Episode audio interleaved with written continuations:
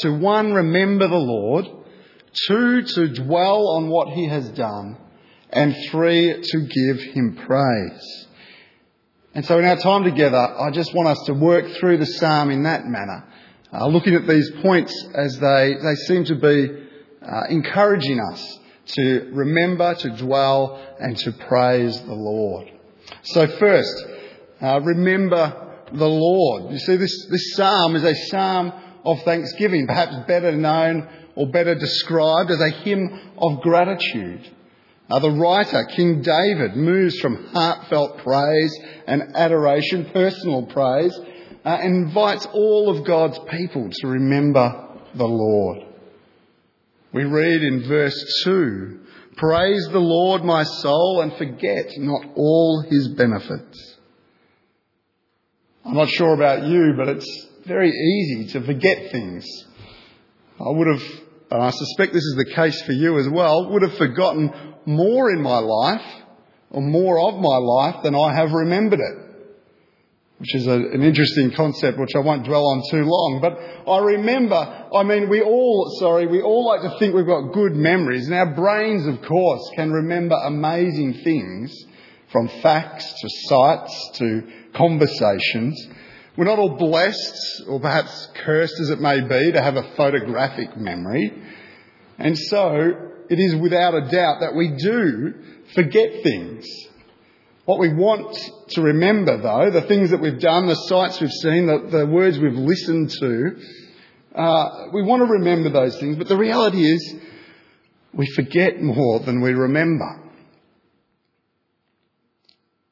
Because like, who wants, though, to remember those embarrassing comments we perhaps made to colleagues or, or friends so long ago?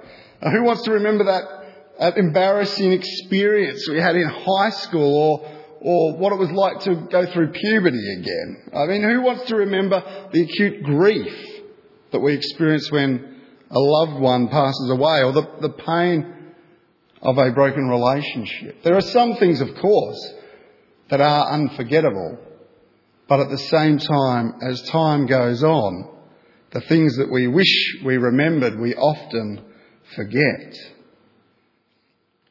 And of course, then, there is the negative side of forgetting those things. We find ourselves forgetting names and places and times and dates and even people. And as we get older, this can have an impact on our ongoing quality of life. But here, David's point in this psalm is not a negative one. It is a positive one. It's the encouragement to remember what the Lord has done. Remember the benefits that come with knowing God. And for there are plenty of benefits that the Lord has given us and then when we remember these things, we are led to praise and adoration and devotion and gratitude to God because of them. This whole psalm could really be a list of benefits, of benefits available to us because we know God. But in verses 1 to 6, King David writes these specific benefits. Do not forget these benefits the forgiveness of sin, the healing of disease, the redemption of life from the pit, the crowning of love and compassion upon us, the satisfaction of our desires, and the righteousness and justice of God. And in the busyness of life, it's easy to forget the benefits that come with being crowned as a child of God. These are all ours. They're incredible benefits. They are all ours as the people of God. And this is King David writing. King David, who, who the Lord chose uh, from his brothers, his, all his brothers, a poor little shepherd boy that is, is then made king. David, who, who has an affair with Bathsheba and, and, and murders Bathsheba's husband and, and is, is confronted with that by the prophet Nathan and, and sees the Lord's hand upon him and also brings forgiveness for him. This is King David who is saying that. King David who is, who was also recognized as a man after God's own heart. This David, though, also writes now, Praise the Lord, my soul, and forget not all his benefits. Evidently, King David even needs to be reminded of these things. Even more so, perhaps, us. And all these benefits that are listed here in verses 1 through 6 are benefits that we see fulfilled through our Lord Jesus. This baby Jesus we remembered only two days ago at Christmas, this Godchild we read through the prophets and the writings, this Son of God, born to a teenage girl in a derelict town, is the one who fulfills all these benefits, provides us with all these benefits through his life and death on a cross. And so who would want to forget these things? Surely not, not anyone. We want to remember. It's not about forgetting, it's about we, we need to remember these things, these benefits that come from God. We take photos, don't we, to remember experiences that we've had or places that we've been to. Uh, when we look back at photos we've taken, we, our memories sort of take us back to, to that time, to that place, to those people.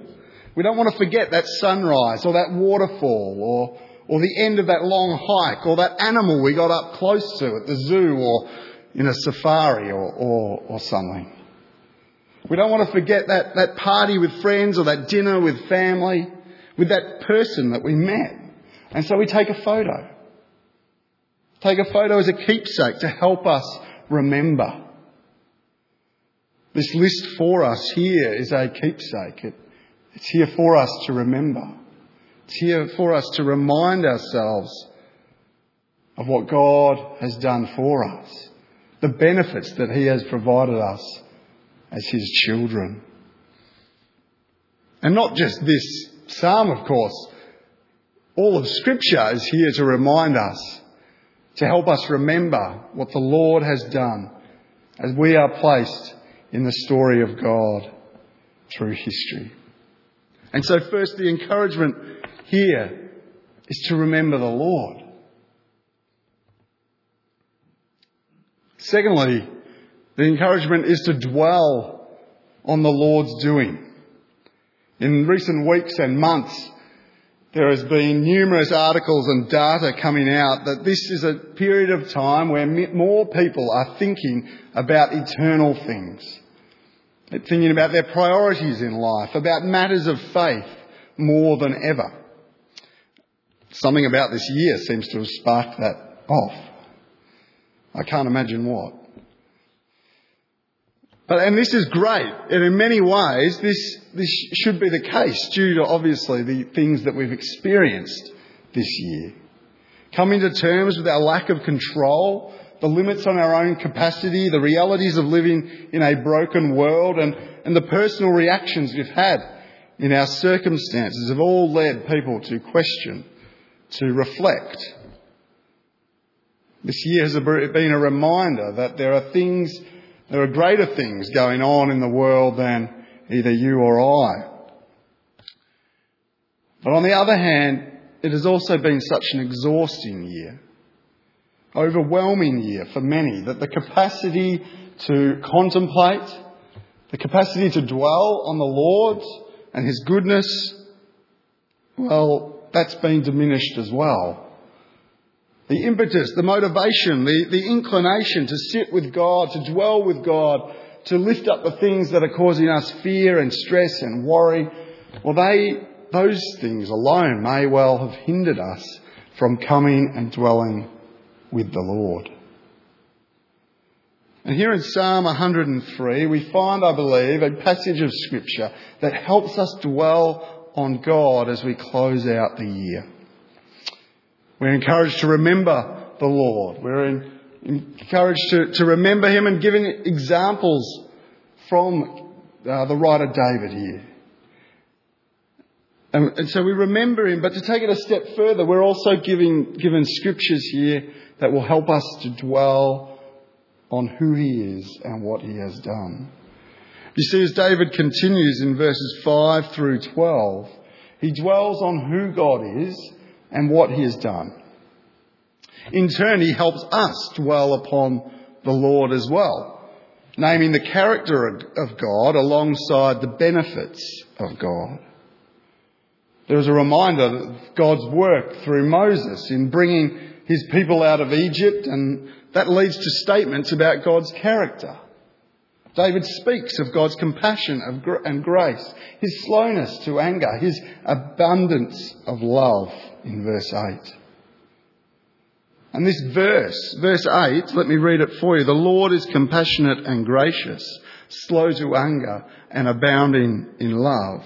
This is such a significant refrain in the Old Testament. It is referred to, first referred to in Exodus 34 verse 6 and then consequently throughout the Old Testament. Nehemiah 9, Psalm 86, Psalm 103, Psalm 145, Joel 2 and Jonah 4. And if you ever want or need a short, succinct answer to the question of who God is, well, here is your answer. The Lord is compassionate, slow to anger, and abounding in love. This is God. This is the Lord Almighty. This is who He is. Perhaps dwell simply on that verse for a few moments now.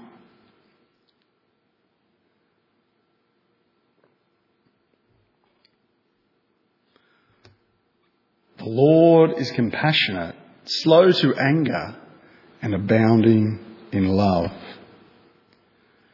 You see, this is God's covenantal love. God's marriage promise to his people encapsulated in one verse. God's commitment to his old te- to his, the people of the Old Testament and his continued commitment to the new to his people in the New Testament through Christ. This is, this is the character of God, of who He is, of the God we follow, the God we worship this morning. And again, we are reminded, I think, of, of Christmas. That God has such compassionate love on humanity, compassionate love on people, His creation, that He came to be part of our lives. And in physical terms, this occurred through Jesus Christ of the first century. And in spiritual terms today, this comes through His Holy Spirit. And so when we place our faith in Him, we're recognizing our need for God and having that met through faith in Christ, then we are receiving His compassionate love. We're receiving His covenantal love, His promised love, as we believe and follow in faith.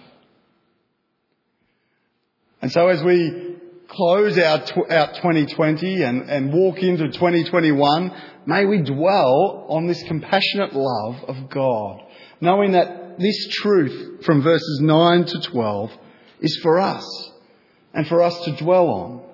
Knowing that He does not accuse us, knowing that He does not hold His anger towards us, knowing that He does not treat us as we deserve, knowing that He does not repay us for the sins that we commit and nor is he vengeful for us. Rather, he has placed that upon his Son, Jesus Christ. And we step out in faith, believing in faith in him. And as a consequence are given those benefits mentioned in verses 1 to 6. Because instead the Lord's love, the Lord's love is from the as far as from the east to the west displayed through a baby boy, our Lord Jesus Christ. So, second, I encourage you, and I think the psalm encourages you, to dwell on the Lord. And then finally, the third point is that this psalm encourages us to praise the Lord. To praise the Lord. I think it's definitely, it's certainly difficult, sorry, to, to go through this psalm without recognizing the call to praise. The beginning and the end, bookend this psalm, uh, bookend this psalm and, and, and couch this psalm in words that encourage praise. Note how personal uh, David is as he expresses himself. Praise the Lord, my soul, all my inmost being, praise his holy name. Praise the Lord, my soul, and forget not all his benefits. And then at the end, from verse 20, praise the Lord, you his angels, you mighty ones, who does his bidding, who obey his word. Praise the Lord, all his heavenly hosts, you his servants who do his will. Praise the Lord, all his works everywhere in his dominion. Praise the Lord, O my soul. There's something deeply personal going on here, isn't there? Something coming from deep within. It's like David is willing himself to praise. He wants to praise God. And he is willing himself to do that.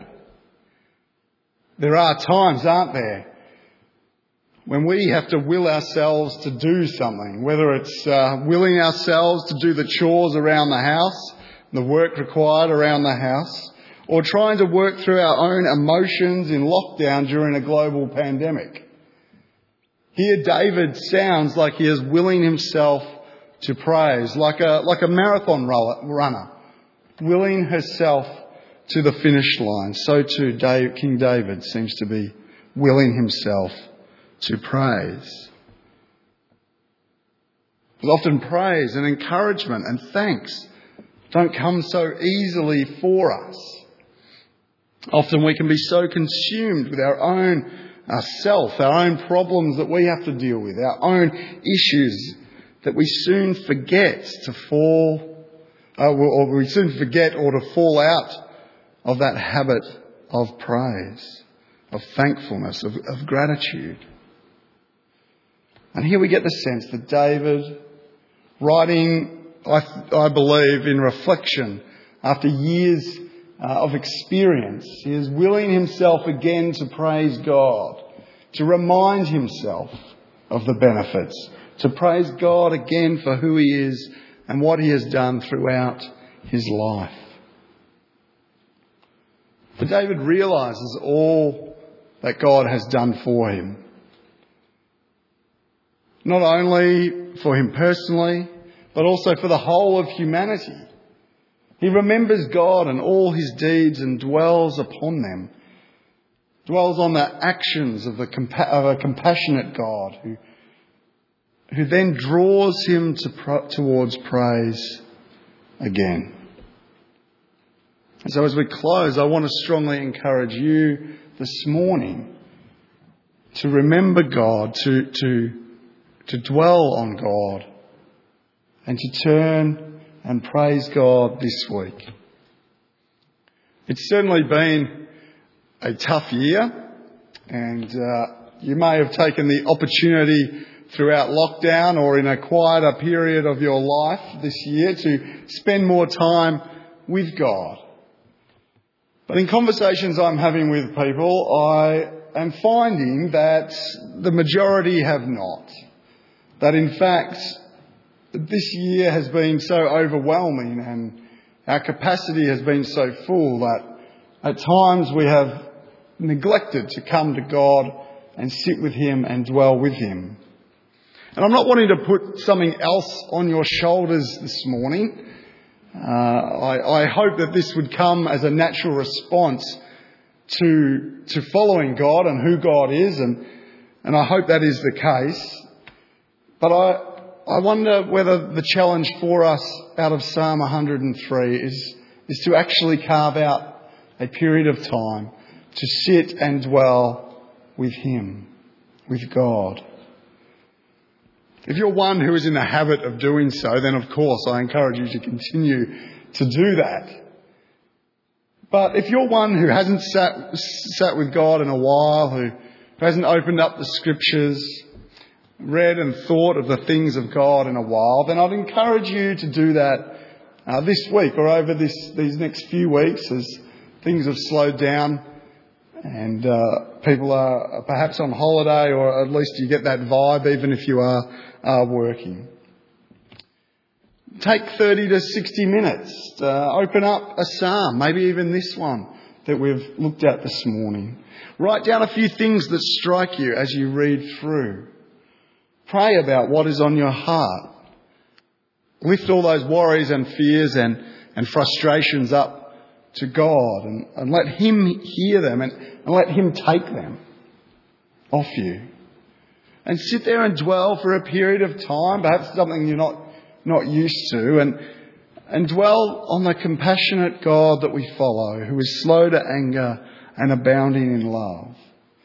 Because when you do, and experience tells me this as well, that well, the Lord will meet you where you are and will sit with you there as well and, and will draw you towards praise just as David has been drawn to praise here. In some ways, this may mean that you need to will yourself to dwell on God, will yourself to, to pray and, and to praise God like David too. But it will do your soul, it will do your soul and your life much benefit in doing so. And so I want to encourage you to do that uh, this week or the next couple of weeks. Carve out that time and, and remember the Lord and, and dwell on the Lord and, and turn and praise Him. Let me pray. Dear Heavenly Father, we thank you for our time together this morning and we want to lift up uh, the, the things that, that, that are worrying and that are fearful, that are, are causing us anxiety at the moment. We want to, want to lift them up and give them to you as we know that they have been, um, uh, they have been given over to you for uh, you to carry and not us. And Lord, we, we want to thank you, of course, for this time of year where we remember your Son, and it is He who has taken uh, the burdens from us, and it is He who has given us these benefits that we have, have read, that we have heard this morning, that He has forgiven us and healed us and redeemed us and, and crowns us with love and compassion. Lord, we want to thank you for all that you have done for us as your children. And Lord, as you remind us in this psalm, Lord, may we remember you, may we dwell on you, may we, we praise you. And Lord, we pray that we may do that this week and that you, uh, you lead us in doing that as we sit with you. So we lift up our thanks this morning, our gratitude to you and of you this morning. Uh, in Jesus' name we pray. Amen.